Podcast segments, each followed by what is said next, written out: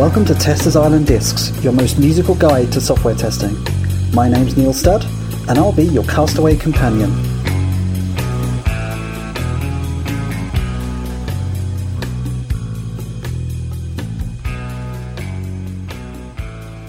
Hello, everybody, and welcome back to Testers Island Discs, a new podcast for a new year 2021. Might have started off quite similar to 2020 for a lot of people so far, but the year is young. We're one month through already. And in 2021, we finally have a podcast schedule to speak of. We're actually now scheduled to come out on the, I believe it's the fourth Monday of every month. It might be the last Monday of the month. I guess we're going to need a month with five Mondays to get that as a test case. I think March has five Mondays. We'll see. But uh, expect us near the end of the month, every month in a busy year for us, which is going to include us hitting episode 50 finally. Uh, I know Richard Bradshaw promised us a special treat when we got to episode 100. He promised we might get a podcast from an actual island. So uh, another 50 or so episodes to go. But uh, today we're talking with Deborah Reid. Deborah is a lead tester for Bloom and Wild, where she works with the full stack, both front and back end, and a number of supporting apps. And in normal times, you can find her as a regular attendee of testing conferences and events, including being a mentor at the London Software Testing Clinic. Happy New Year, Deborah! I don't know what the statute of limitations is on Happy New Year, but hello. Hi. Yeah, I think if you haven't yet spoken to somebody, um, we need something to be a little bit happy about. So, yeah, definitely. Happy New Year. and again, yeah, in in, the, in, this time of all times, happy third lockdown! Yay! Woo! As someone who works in predominantly online retail, obviously retailers have had a difficult uh, twelve months, um, but online retail has had its own challenges, I guess. Definitely. Um, I think from um, Mother's Day of last year, so that's a that's a really big peak for us. A lot of people buying buying flowers, sending flowers.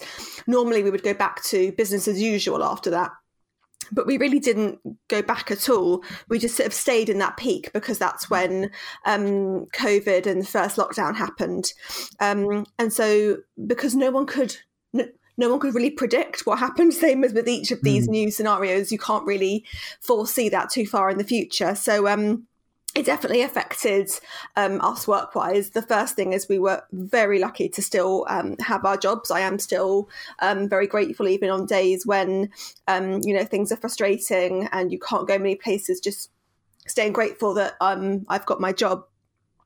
But also, when you look at the number of people that were sending and receiving flowers because they couldn't go and see their loved ones, whether they were isolated or ill or celebrating something or cancelling celebrating something. Mm-hmm. So de- demand just skyrocketed, basically stayed in a peak mode. Um, and the availability of our bouquets was uh, initially affected because it was very difficult to get more stock in ready for this unexpected high demand. Yeah, you can't magic flowers out of nowhere. No, exactly. And also because some of them we import from overseas, and of course, overseas was also um, affected by the uh, by the struggles, um, and the percentage reliability of Royal Mail dropped um, because everyone was sending things um, by post, and Royal Mail have been doing an amazing job at um, still delivering uh, what they can in these um, tough times. So I won't say it's been easy, but we are very lucky that flowers and plants are very popular. yes, and I mean it's it's beneficial that there are obviously certain holidays that you can point to that will be peak season, but it has been really difficult over the past nine months or so to predict when the spikes are going to come for some businesses. I know myself personally, I'm in the the insurance comparison business, and we expected to see a drop off in in people, you know, trying to find new car insurance policies because people aren't driving as much. But actually, because we allow you to save money by, you know, saying how many miles a year you drive, for example, people are realizing actually my mileage is massively down. If I, you know, put a, a number of new quotes through saying, oh, I'm only driving uh, five thousand miles a year, not fifty thousand, you know, how does my price change? And it's it's been really hard to, to predict. Yeah, it's definitely affected um, things that we couldn't have expected. So, you know, I don't think beforehand we'd have thought that there was an that, that there was a requirement to have um, flowers for like when you have to cancel your wedding. Um, it doesn't in good old days that didn't happen so much, but a lot of people obviously had plans over the last eleven months or so. Um, and I think a lot of people who are um, isolated, who are having to, um, to to shield or be by themselves, I think people are being very generous and thinking of those people and sending something to them, which is it's just lovely to be able to be part of that process of putting a smile on someone's face in these tough times. Yes, I think it's fair to say that the, the web itself as a whole has coped admirably after those those frenzied early weeks in March when you had to queue on the Ocado website at 3 a.m. to get a, a shopping slot. Um, the, the days of queuing on the internet used to just be for Glastonbury tickets, but now it's, sometimes it's for the weekly shopping. Um, I noticed there was a, let's just say, a major UK beer retailer. They don't need any more promotion from me, but they did a weird thing this week where they just started giving away free beer on their website, which means you went onto their website and you were the 40,000th in the queue. It's like, well, you bought this one on yourself. Yeah, I mean, we are very lucky. We've got a really great team that do our scaling, and they base that upon when when we expect to have high numbers of customers on the website. So we had a um, a TV um, advert during the Great British Bake Off last year, and that was a really big slot for us. And we um, you know some of us logged in during the episode to not only sort of enjoy the excitement of watching it together but also to just keep an eye on things and we could all be there just in case there was a problem. And we were very lucky in that enough teamwork and um, preparation meant that the website and the apps were completely stable during that time.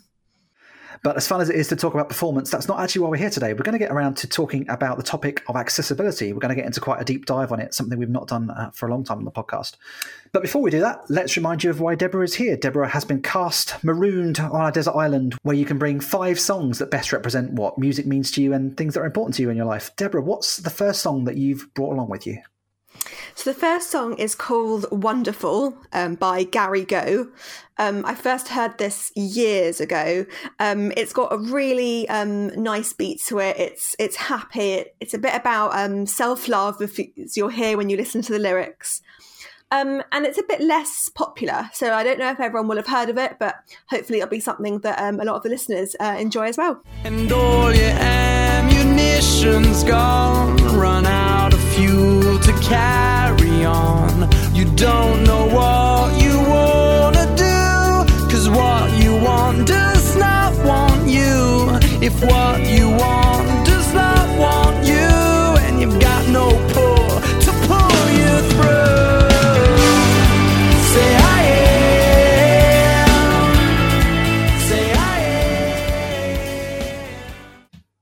That was Gary Go with wonderful Deborah Reid's first selection on the podcast today.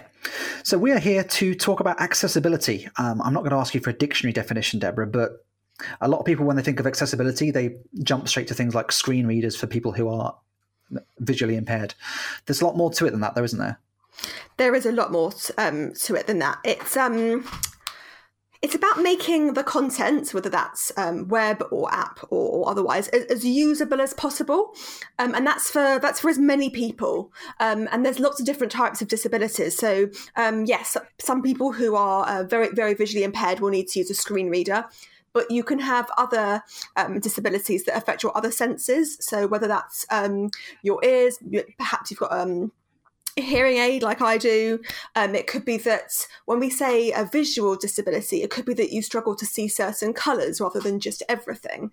Um, so it's a really wide range topic with many different types of disabilities um, involved. It's also, I would say, one of the lesser understood illities. I think when we think about things like um, usability and all the other non-functional requirements like performance and security, uh, people tend to understand them better because they are directly affected by them. They can know what it means when you know you have poor security or the site is slow. Accessibility is sometimes hard to put yourself in the shoes of. Definitely, and I think it's something that um, I think more people are affected by than we realise um, because it, it's not just about um, a permanent disability, so or even something that you would think of as a, as a disability. So, if, for example, you are lying in bed watching a video on your phone and your partner or your baby is next to you trying to sleep, you might want to be able to watch that video with subtitles and not have the sounds disturb the person next to you. So that you are someone that will benefit from subtitles, and that's not necessarily a disability, but that is a way to to think about it and and like you said it makes it more applicable to more people but it also makes it, sometimes some, using a case scenario like that can make it more relatable to people. And then you're then sometimes that's what product managers or um, business analysts need to hear in order to have that button pressed to to get something like that i wouldn't say fixed but to add it as a feature Mm. Uh, I can certainly relate to the uh, the subtitle side of things. As someone with a nine month old baby, the amount of TV that I've watched with subtitles this year is incredible. Down to the fact that I've used um, the translation service Rev before for some of my stuff, and I know that Ministry of Testing have used it before as well. Uh, I think still do. Um, but I can spot when people have been using Rev because their, their subtitles are done in a particular way in a particular style, and I can I can see that now. Uh, it's also weirdly recently. This is another tangent, but uh, I've been forced to uh, get into Paw Patrol. and um, the subtitles for Paw Patrol are using the American um, script, whereas the the British voices, if you have it with the British dubbing on, you can say see where they've changed words. Sometimes it's just they use if it's if they've got soccer in there, they'll use the word football. But oh. sometimes it's, it's noticeable that the subtitles say things like "wicked" a lot, and whereas the actual words said, said by the British voice actors is "great." You, you, you can see where they've softened American dialect in the. Uh, it's a re- it's a real eye opener. yeah, I definitely think that um, if subtitles aren't quite right, it can actually make the experience worse. So, like you say, if the wrong if different words are used, it can really confuse reading something different to what you're listening to. Equally, if they're completely out of sync, um, I find that very very discom- discombobulating.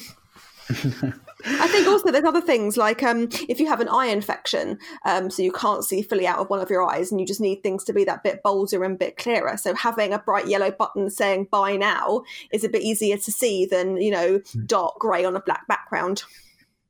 I think you brought up a really important point, which is it's very hard to, to quantify exactly what it means to have a disability. I know there was a, a tweet that you shared recently that I think I've seen it knocking around before. I think it's been relatively fact checked that says something like 17% of the world's population um, declares themselves as having some sort of disability, which is roughly the same number of people in the world as have blue eyes. And if you can imagine, you'd never make it so that people with blue eyes couldn't use your website because that's A, ridiculous, and B, it counts such a large number of people. Yeah, I think um, some disabilities are um, are more obvious. not everyone who wears glasses would see that as a disability, but without your glasses, you might struggle to to read content or to um, to experience the um, the content the same way as um, as other people. But then some things are completely hidden. So um, being dyslexic myself, it's something that I can choose to share with people. I would definitely class it as a as a disability, um, but that's something that you can choose to share with people that you trust um, or that you're comfortable with, rather than being obvious from the minute you step into a room. Like um, if you have a, a cane because you're completely blind, or you wear a hearing aid, those things are much more obvious. And we'll talk in the next section about how to make your products more accessible and how to perform accessibility testing. But it's one of these things where it's not just a good idea. In certain parts of the world, it's literally law. I know in the UK there was the, the 1995 Disability Discrimination Act, which which predates much of the internet, and it was updated in 2010 to the Equality Act. I was at university in 2000. I, I remember the world's I think like the very very first big uh, web accessibility case, which was the the website for the Sydney 2000 Olympics, uh, got taken to court because they um, they'd not made enough efforts to make the site accessible. Wow. Yeah. I think what's um, a shame at the moment is that in this country, it's um, only government content that is legally required to um, meet accessibility requirements. Whereas in America, it is much more widespread. And therefore, you'll see a lot more sort of legal cases in America because it's well, you can actually sue um, a bit more easily. Um, but there's definitely cases um, over here. Um, one of the ones I mentioned in my um, upcoming Ministry of Testing uh, accessibility course is. Um, Domino's and how they were sued because a blind gentleman felt that he wasn't able to use their app or website, and I believe that he won because why shouldn't he be able to order pizza like the rest of us? Great. I really want pizza now. But before that, let's talk about song number two. Uh, so, song number two is from um, one of my favourite films. Uh, it's a bit more uh, recent than the uh, previous selection. It's from the the Greatest Showman, and it's called um, "Come Alive." Um, one of the reasons I really like it is because when it starts off, it's so slow and quiet that you really have to sort of pay attention and sort of know that it's playing, and then it gets really um, upbeat and uplifting, and it it's one of the upbeat songs in the film, which has got many peaks and troughs, I guess, a bit like life. Um, and I just can't help but join in whenever I hear this song play. So um, enjoy. I see it in your eyes. You believe that lie that you need to hide your face. Afraid to step outside. So you lock the door. But don't you stay there.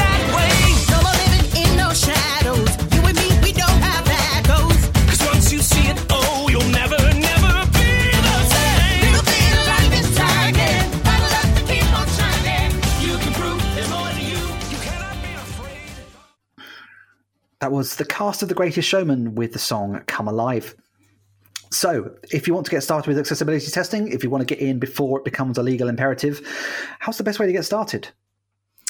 Um, it's a really good question because it can feel like a really big, scary topic. Um, but one of the ways that I started was um, just by trying to experience um, a website or an app that bit differently. So, um, if like me, you normally use an external mouse um, when you're using your computer, try unplugging the mouse and covering the trackpad. So that's going to force you to try and navigate by keyboard only, which some people do need to do. You've also got trying to close your eyes and navigate through. And what that does is it reminds you about familiarity. So when you are typing in, like say your name, your first name, your surname, your email address, that those are the orders that those fields should be in. And if it went like first name, email address, surname, you wouldn't be able to tab through as easily. I think things like having a look at content in um, black and white mode, um, having the sound off. So we talked about trying subtitles. Not everywhere's got subtitles, um, and just thinking about someone in your life that might be using it in a different way. So you could have a grandma that's um, that struggles to um, hold a mouse still. It could be your partner's got um, wears glasses. It could be that um, you know, we, we talked about earlier having like a baby sleeping next to you or your partner. There's there's normally something in one's life that one can apply to it, and when you make it that bit more personal, it makes it that bit easier to relate to. Yeah, I personally have had some experience with what we called No Keyboard Fridays, which was when I worked for a company that produced desktop software. It was really complex mathematical algorithm software that was, you know, completely custom GUI, nothing out of the box at all, just really, really unfriendly stuff. And the days in which you put your keyboard to one side and said, actually, how can people use this? It's um, it's very eye opening. I also was fortunate enough to work for a very large multinational who had an accessibility department which was staffed by people, which included some people who had um, actual impairments that required them to use accessibility tools. So I've had experience of people coming into my office and trying to use our software while um, something like JAWS, a screen reader, sits there and reads through our GUI, and we're like going, "This is impenetrable." Not least because if you if you've ever tried something, you know, as as a tester of you, you know trying out JAWS to see what it's like, and it reads out at you know normal speed. It goes you know file menu, edit menu, view menu. People who use the software don't read it at that speed because they've life's too short. They they read things at like three or four times the speed, and you're just listening to this stuff that come out of their phone or their computer, going, "I had no idea this is how our stuff was being accessed." It is really interesting. I I had um, a similar insight when I worked um, at Test Partners. Oof, yeah, I don't know how many years ago. Yeah, let's just say a few years ago now.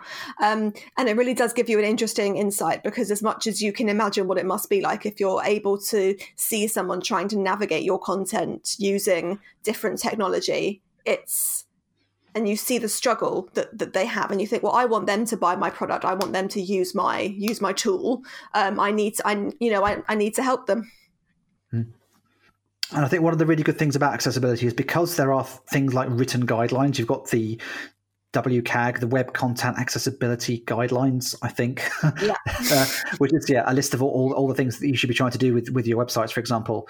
Um, it means that there's a prevalence of tools that will actually scan through your pages and say, actually, X, Y, and Z things are going to contravene these guidelines. I mean, the most obvious ones is things, the classic thing of your images don't have alt tags. Um, yeah. Something you can you can get insight into application very quickly.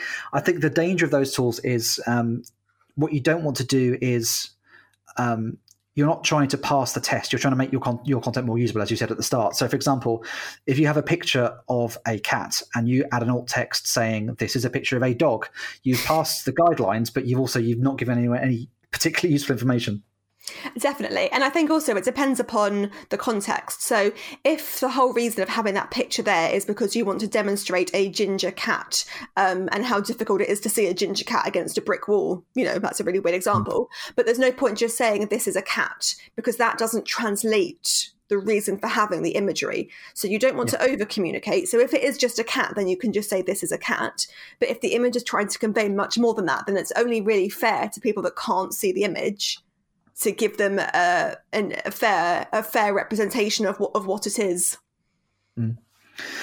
And nevertheless, there are a lot of these tools out there that can that can help you to get started, uh, be it whether you're working on web or desktop software. I mean, I they've been around for ages. One of my very first pre-university jobs, I did a summer job building the local council's website for them from scratch, which I did it in wow. like six weeks. I, I, know it would be like a year long undertaking for someone these days, but um, they just hired it out to two students, and we did it in six weeks. And we gave it a quick pass in a tool that um, was around at the time called Bobby. I don't know whether Bobby is actually still around. Um, but um, it's again a very ba- very basic.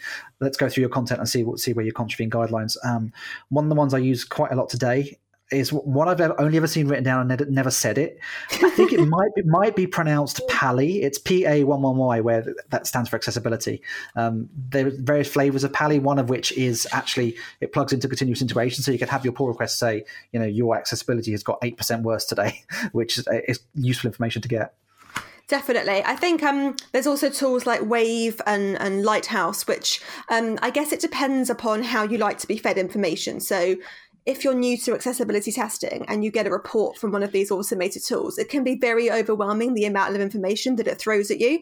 So I guess you sort of need to be prepared for that if you're going to go um, with one of these tools that touches every area, whereas there are tools that let you look at um, individual um, content. So um, there's a really interesting tool called Color Contrast Analyzer, which allows you to um, compare the difference between the foreground and the background. So, for example, the text on the background and what the difference between the two, it will create a ratio. And if that ratio isn't strong enough, it will fail the, the, the different levels of, of the WCAG guidelines. And so, if you've got like pale yellow on a white background, that's inaccessible to even your average person, let alone somebody that's got a disability. So those sorts of things can be really helpful for making it clearer for everybody and not just people with disabilities. Yeah, there's a whole string of uh, really useful tools that are getting name checked today. So I'm going to make sure that the show notes uh, on this episode has all those in there so that people don't frantically scribble them all down. But uh, in the next section, we'll get into talking a bit more about how you start to fix these issues when you find them. Uh, in the meantime, we're at the halfway point song wise. This uh, this song means a lot to me as someone with, as, as previously mentioned, a, a, young child. I hear this song at least two or three times a day during nappy changes. Um, Deborah, what's your reason for picking this song? Um, I guess it shows my age um, a little bit that I am a great fan of um, The Witch Doctor by the cartoons. Um, it's a really great song from my childhood. It brings back um, really lovely memories. Um, I believe I know all of the words, which probably frustrates anybody who's with me when I'm we're listening to the song because you don't get a chance to hear the cartoons sing it. It's it's just me. Uh, it's really fun, and I guess it reminds me um, of a simpler time. You know, things are quite um, crazy at the moment, and um, I just think you know this song just takes takes me back to a to a simpler time.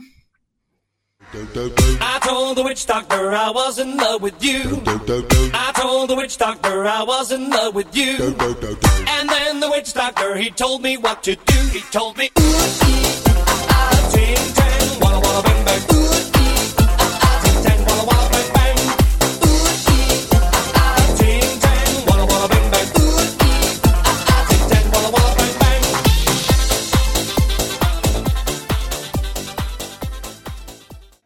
If our editors are doing their job, you didn't just hear me singing cartoons Witch Doctor, the third song choice today. so, on the subject of accessibility, we started reading off a whole list of tools that you can use to start finding where issues exist in your product. Once you found them, though, it's the age old problem. We've only got so many hours in the day, there's so many problems we can fix. The problem I've always seen in the past with getting accessibility issues fixed is that they tend to get bundled in with being UX problems. You know, you want to you know it's a cosmetic slash nice to have change. How do you avoid falling into that trap? It's a it can it can be a real struggle. There's definitely um, some of them which have got other avenues that you can go down. So for example if you have alt text or it's alternative text is the, is the, is the full name um, which is having text represent your image for people that don't see images that gets picked up um, by seo and so that's another sort of route into getting something like that um, fixed or improved, um, which can sort of trigger the conversation about, oh, okay, what what else can we do? Um, I think also a lot of accessibility issues are quick and easy fixes um, that are quite simple using free tools. And so, um, if developers have got, you know, 20 minutes the, at the end of a Friday, they don't want to pick up a big new piece of work, they want to do something small that's going to make a difference, and that it comes comes into getting other people interested um, and knowledgeable. So um, you know, sharing how easy these are these things are to fix. If you if if you know a bit more about it, you share that with your team. Um, I think pairing with people to show them these issues exist and they affect real people and talking to some real people. Um, and when it when it comes down to it, it is about getting more customers and getting more money. And would be stupid to say we're not interested if it comes down to that. Yeah, for as much as accessibility issues have been around for a long time, one thing that really, really has improved in recent years is browser support for uh, getting your your sites accessible. Um, again, support for WCAG is built into browsers like Chrome, Firefox. I assume also Edge, but who uses Edge? This podcast is not sponsored by Edge. Uh, or IE11. but uh, I think one other good thing to do is um, we've talked a bit about how there clearly is going to be growing legal imperative to do these things. If you start to think of your accessibility issues as another kind of technical debt that you're just building upon, you generally try to avoid having too much tech debt. So again, like you say, these things that you can knock off easily that have big improvement, you should tackle now because it's the right thing to do. Exactly. In terms of actually finding the accessibility issues, we went through a few tools and scanners that you can use to do it. But it's another one of these things where we always say we want everybody to be responsible for testing. How do you get accessibility on, on everyone's radar? Yeah, it's a it's a really good question because it's not people don't think that it affects them they don't think it's necessary. Um, i um, i took an interest in it um, a while ago and i sort of became an advocate for it um, at Bloom and Wild. And i spoke to a few people and i showed them some real examples of the small changes that can make a big difference. Um, I, I told them about my um, hearing impairment and my dyslexia and the things that really really help me when I'm um, viewing content. Um, and I told them about the percentages of real people out there who won't be able to use our website, who won't be able to experience the joy of sending and receiving flowers. And sometimes, and it, it, I think it varies upon the person. Sometimes tapping into empathy can work. Sometimes tapping into the money side of it, the fact that these tools are free the fixes or the features are um, quick and easy and simple um, and it's something different. You know people can get a bit bored about working on the same boring things knowing they're making a difference can actually really grasp people's interest Mm. I think it's all about identifying the stakeholders who this really clicks with, who who can make this happen. I, I remember at a previous company we had a like an all hands staff meeting where one of the people presenting at it presented a, a usability workshop video that we'd done that showed someone with impairments who just could not use our site because they, they couldn't fathom their way around it. And we're like, this is a decent sized subset of our customer base. You know, we we need to take care of these things uh, for the business's sake, if nothing else. Exactly, and like the percentage that you talked about earlier, with you know people with blue eyes, and you wouldn't you wouldn't exclude them. If you need something more personal to people, you could talk about we wouldn't exclude people with beards or people with kids. You know, you can relate these examples to the people that you're talking to. Well, we've had some great resources so far, Deborah. Um, we're going to talk a bit in the next section about the resource that you're in the middle of launching, which is your Ministry of Testing Accessibility course. But before that, your penultimate song selection today. Uh, so this song is an oldie but a goodie. Um, I think one of my first memories of this song is from uh, Moulin Rouge, uh, good old Ewan McGregor and Nicole Kidman. I love Elton John's version of this song. It's a bit more classic, um, and we actually chose it as our first dance song at our wedding. Um, so it brings me proper proper joy um, when I hear it now. And it's just, um, it reminds me of that wonderful day.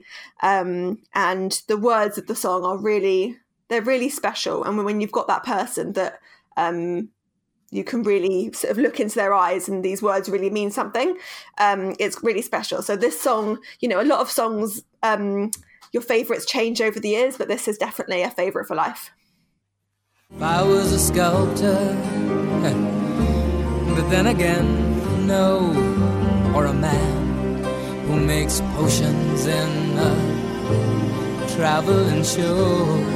I know it's not much, but it's the best I can do. My gift is my song, and this one's for you. That was Your Song by Elton John, certainly a classic. And we, for as much as people pick lovely songs on this podcast, it take, it's taken a while to knock off the real classics, and, and there is one of them. So we've been speaking today about accessibility, and on a slight tangent, you're actually putting together the finishing touches for an accessibility training course for the Ministry of Testing, which I assure you is a complete coincidence. You're someone who applied for the podcast th- about three years ago, and the time has just come round. So, how is your uh, the training course prep going?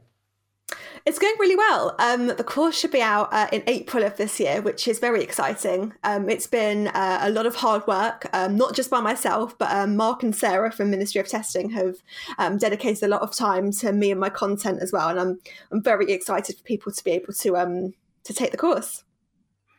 I think this, of all times, the, the past 12 months everyone has had, the, the, the, release of anything that you have produced has to be celebrated. There, there, are so many more things that you have to overcome, be it in terms of mental or finding the right workspace where there's nothing else on fire around you. Um, so, yeah, it's fantastic to get there. What's the path been like from the very first moment you had the idea to do this course to actually putting it together? Um, so I actually submitted this idea for a, uh, a talk at um, TestBash Manchester uh, a couple of years ago, and um, originally the talk was um, rejected, but I'd also submitted it for a workshop, which was accepted, which was really exciting. Um, but when I was told that the um, submission for the talk had been rejected, I was obviously quite upset because it was a topic that I'm quite passionate about and I wanted to share with people. And I think it was um, Mark pulled me aside at, um, I think it was maybe TestBash just before that one, um, and said, "Look, the reason that we, um, you know, rejected or didn't didn't take the idea for a talk is because actually we think it would make a much better course. It's much more."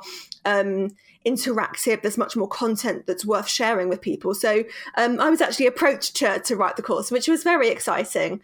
Um, I still think of myself as like, you know, a relative newbie. I say that I've been in the industry for 10 years, but I think it really helped to give my imposter syndrome um, a good a good kicking. And with the support of Ministry of Testing um, and, and, and some hard work, I'm, I'm not going to lie, it's definitely um, it's definitely taken um, a chunk of time, but it's very exciting seeing um, the progress, um, the the great feedback, the constructive feedback, um, and like you said, in, in in a time where things are crazy and things are on fire and we're feeling a bit low sometimes, to be able to get this content out is is really exciting. Yeah, it's been a while since I put together any training material for the MOT website. I think the last time I did some was it must have been 2014 or 2015. I, don't know where the years are going, and I need to get back into doing some. When I, I last did some, it was very much kind of a uh, to be honest, to review my own stuff, I, I, feel it was quite dry. I think it was good material, but I, I, did it in a very dry fashion. It was very, very sort of um, scripted. I, I, was almost reading off a, off a off a sheet. But how do you keep your content sort of dynamic and lively when you're trying to engage people for you know a number of hours? It, it's definitely been a learning curve. This is the first time that I've done anything like this. You have to uh, learn to listen to your own voice, um, which uh, is a struggle, um, but I've gotten used to that. I think also the um, the prep work that I did with Mark and Sarah, so writing up the lesson plans, the objectives that you wanted for for each lesson. Uh, we then I then put together um, slides and I wrote a script to go along with each of the slides. Now, because of my dyslexia, I'm a little bit slower at, at, reading and processing things. So it, it took me longer to put together because I would record one slide at a time. And because I was stopping and starting so much, I was able to sort of see that note I'd written to myself of, you know, smile, sit up straight, sound excited. Um, whereas I think if you do talk for a long period of time, you can maybe forget about the speed at which you're talking and the tone, etc. So although I thought that was going to work against it worked against me in terms of it took me longer but i think it worked with me in terms of it made the content more um, exciting and accessible well, that's what that's what Mark and Sarah have told me. We'll see. you heard it here first. The accessible, excitable course that's coming your way, and hopefully April. Uh, let, us wait and see. And if you're interested in creating similar content for the MOT, um, you can find contact details um, on the Ministry Testing website, which is one of the many, many things linked in today's show notes. Uh, it would also be remiss of me to not mention there's also a, whole load of uh, existing accessibility resources in various formats, be it um, conference talks at TestBashes, or there was uh, the last TestBash online Louise Gibbs, previous guest, did a experience report of how she explored an application to find some accessibility issues. So, whatever your flavour would be, whether you want short form or long form, there's a lot more that you can find on their website and uh, in today's show notes. But before that, let's tick off one more box. Your fifth and final song choice today, Deborah. Um, so this song, um, it's by Florence and the Machine. Um, it's called "You've Got the Love." Um, I think it's a really um, great song. Um, I already liked it, and then it was used at the memorial of, of a dear friend of mine that I lost a while ago, and so it's it's tinged with sadness, but there's also a joy in like remembering her and her life whenever I hear it. and I just think it's got a really good um, like beat and a really good feel to it. So um, it's definitely definitely a favourite. Sometimes I feel like throw my hands up in the air. I know I can count on you. Sometimes I feel like saying, Lord, I just don't care. But you've got the love I need to see me through. Sometimes it seems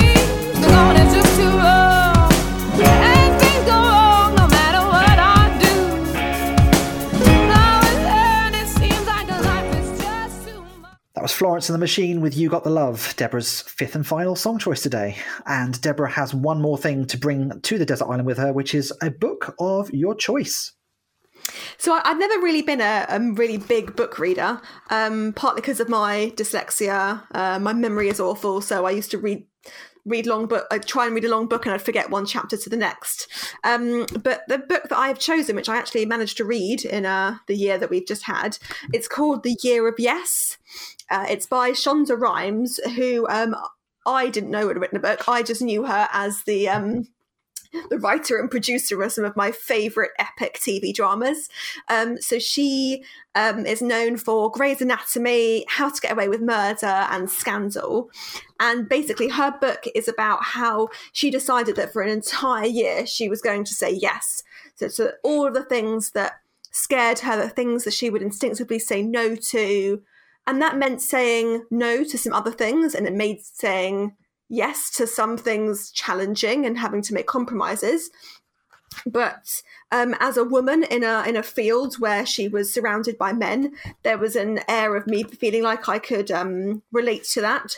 She talks about how she hasn't broken the glass ceiling by herself. Every woman before her has um, paved the way and made a crack in that glass. So she attributes her success to everyone around her, and she's just very humble about the success that she's had, and it, it makes for a really wonderful read.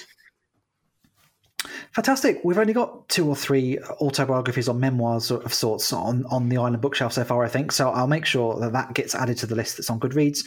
And I'll tell you what, because we talk about it today, uh, I'm making the executive decision that the island is now stocked with stocked with audiobook equivalents of all titles that have, have ever been on the podcast. Congratulations. You get an audiobook. You get an audiobook. Yeah. That's, from an accessibility from an accessibility perspective, that makes me very happy.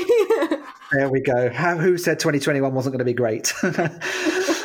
So, if people want to get in touch with you, Deborah, to find out more about uh, your interest in accessibility or uh, to, to, get some tips from you about how to put together a training course, for example, what are the best ways they can reach you? Um, so I'm I'm on Twitter. Um, I'll put my I'll give you my details to add to the bio, but it's Deborah underscore Reid nineteen. Um, so you can find me on there. You can ask questions. You can tweet me. Um, you'll be able to find my course on Ministry of Testing as of around April time. Um, and hopefully, when we're back to um, going to events, you can see my name or my name badge, come up to me, say hi, and give me a fright that someone knows who the hell I am. Looking forward to it. We we tried to establish before I started recording when I first met you. I, I feel like it was TestBash Brighton, maybe 2014 or 15. But again, those numbers are getting further and further away. And um, yeah, it, it's long overdue. We all get back together, and I cannot wait for when it happens. Um, in the meantime, thank you very much, Deborah. This has been a, a lot of fun, particularly after a, a difficult personal work day. Uh, this has been a, a real breath of fresh air. Thank you very much for coming on the podcast. Thank you for having me, Neil.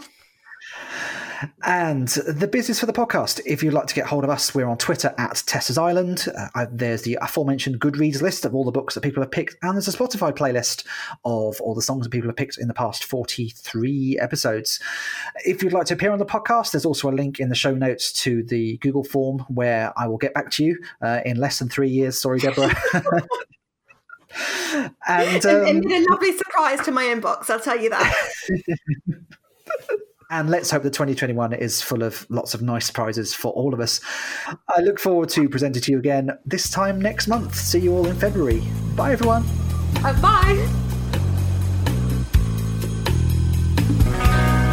Testers Island Discs is brought to you by Ministry of Testing. Written and produced by Neil Studd. Theme music by Green Day. Follow us on Twitter at Testers Island.